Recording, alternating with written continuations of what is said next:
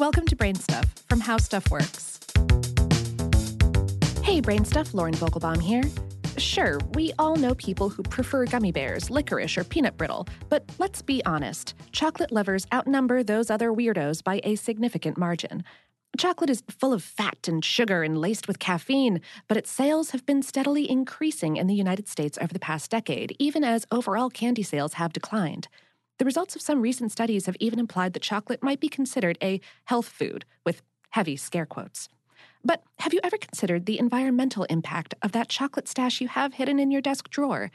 Some researchers at the University of Manchester wondered about it, and so they calculated the carbon footprint of chocolate production in the United Kingdom by considering each element of chocolate production, from the individual ingredients to the manufacturing processes to the packaging. When you consider its carbon footprint, chocolate has a dark side.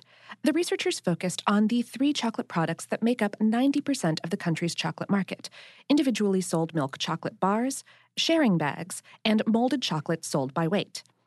The research team calculated that the UK chocolate industry produces about 2.3 tons, that's 2.1 metric tons, of greenhouse gases each year, as much as would be produced by a city the size of Belfast, Ireland, or El Paso, Texas. Perhaps more alarmingly, it takes about 264 gallons, that's 1,000 liters of water, to produce a single chocolate bar. The research team took into consideration not only the transportation and production of raw materials necessary to manufacture chocolate, but also the energy and natural resources, transportation, distribution and storage, and post consumer waste involved in the process. Unsurprisingly, the researchers found that the most environmentally problematic chocolate products were the sharing bags, large bags of individually wrapped candies, since their ingredients and excessive packaging carry larger carbon footprints. Of all the ingredients contained in chocolate, the cocoa, which is shipped to the UK from countries in West Africa and Central and South America, and the milk, the production of which is incredibly energy intensive, pack the most punch as far as greenhouse gas production is concerned.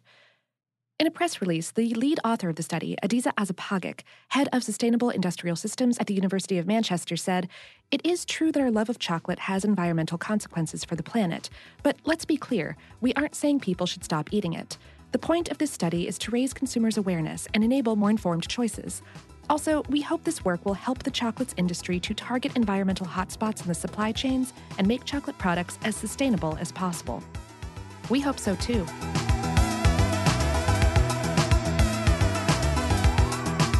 Today's episode was written by Jesslyn Shields and produced by Tyler Klang. For more on this and lots of other rich topics, visit our home planet, howstuffworks.com.